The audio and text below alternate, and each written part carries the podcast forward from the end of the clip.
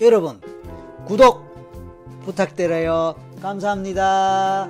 최면에 저항했던 닥터 큐.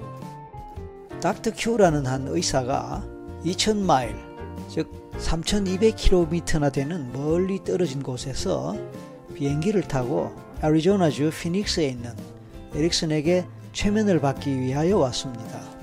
그는 상담실로 들어오더니 수표를 내놓았습니다. 그리고 아, 이것은 이제 곧 하게 될 에릭슨의 상담 시간에 대한 수고비라고 말했습니다. 에릭슨은 그 닥터 큐가 특히 시간이라고 말하는 것을 들었습니다.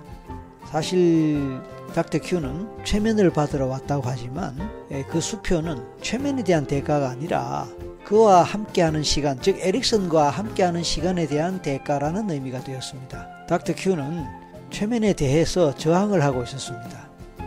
사실 최면의 최고수인 에릭슨이 별의 별 방법으로 닥터 큐를 최면 걸고자 했습니다. 하지만 아쉽게도 닥터 큐는 의식적으로는 최면에 협조를 하는 척 하면서도 정작은 저항을 하느라 최면에 제대로 걸리지 않았습니다.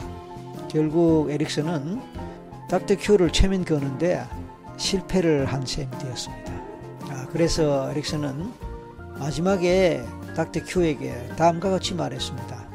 아, 선생님, 어, 당신은 저희 시간에 대해서 이미 수고비를 지불하셨습니다. 상담료를 지불하셨다는 뜻이죠.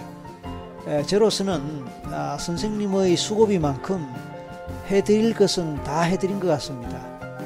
아, 제가 선생님에 대한 최면에 실패를 했군요. 아, 미안합니다. 하지만 선생님이 이곳을 떠나기 전에 다른 방으로 가서 제 와이프, 제 아내를 소개해 드리겠습니다. 제 아내가 아, 선생님을 뵙고 싶어 하거든요. 이렇게 이야기했습니다. 아, 그 말을 들은 닥터 큐는 좋다고 동의를 했고, 그래서 두 사람은 옆방으로 갔습니다. 그리고 그곳에서 에릭슨은 아내를 불러서 닥터 큐가 지금 막 상담을 마치고 집으로 가려고 하는 참인데 이분이 당신을 만나고 싶어 한다고 말해 주었습니다. 그리고 에릭슨은 닥터 큐에게 이렇게 말했습니다. 선생님, 아, 이제 선생님이 떠나기 전에 악수라도 한번 나누고 싶군요. 라고 말입니다. 자, 닥터 큐는 에릭슨의 악수를 청하는 말에 기꺼이 손을 내밀었습니다. 에릭슨은 바로 그 순간을 놓치지 않았습니다. 에릭슨은 닥터 큐의 손을 악수하는 척 하면서 잡는 것 같았더니 그냥 터치만 하면서 바로 손을 위로 들어 올리면서 순간 최면을 걸게 되었습니다. 닥터 큐는 곧바로 최면에 걸렸고 에릭슨에 의해서 깊은 최면 상태로 유도되었습니다. 그리고 그대로 다시 상담실로 안내되어 갔습니다. 닥터 큐는 뜻밖의 순간 최면에 걸렸던 것이죠. 상담실로 안내된 닥터 큐는 결국 두 시간 동안에 본격적인 최면 치료를 받게 되었습니다. 에릭슨은 악수 최면으로 유명합니다. 악수하는 척 하면서 곧바로 순간 최면을 거는 것이죠. 실제로 어떤 최면가도 상담이 끝난 후에 최면을 하진 않을 것입니다. 그러니까 닥터 큐도 상담이 끝난 후에 최면에 대해서 더 이상 생각하지 않았을 것입니다.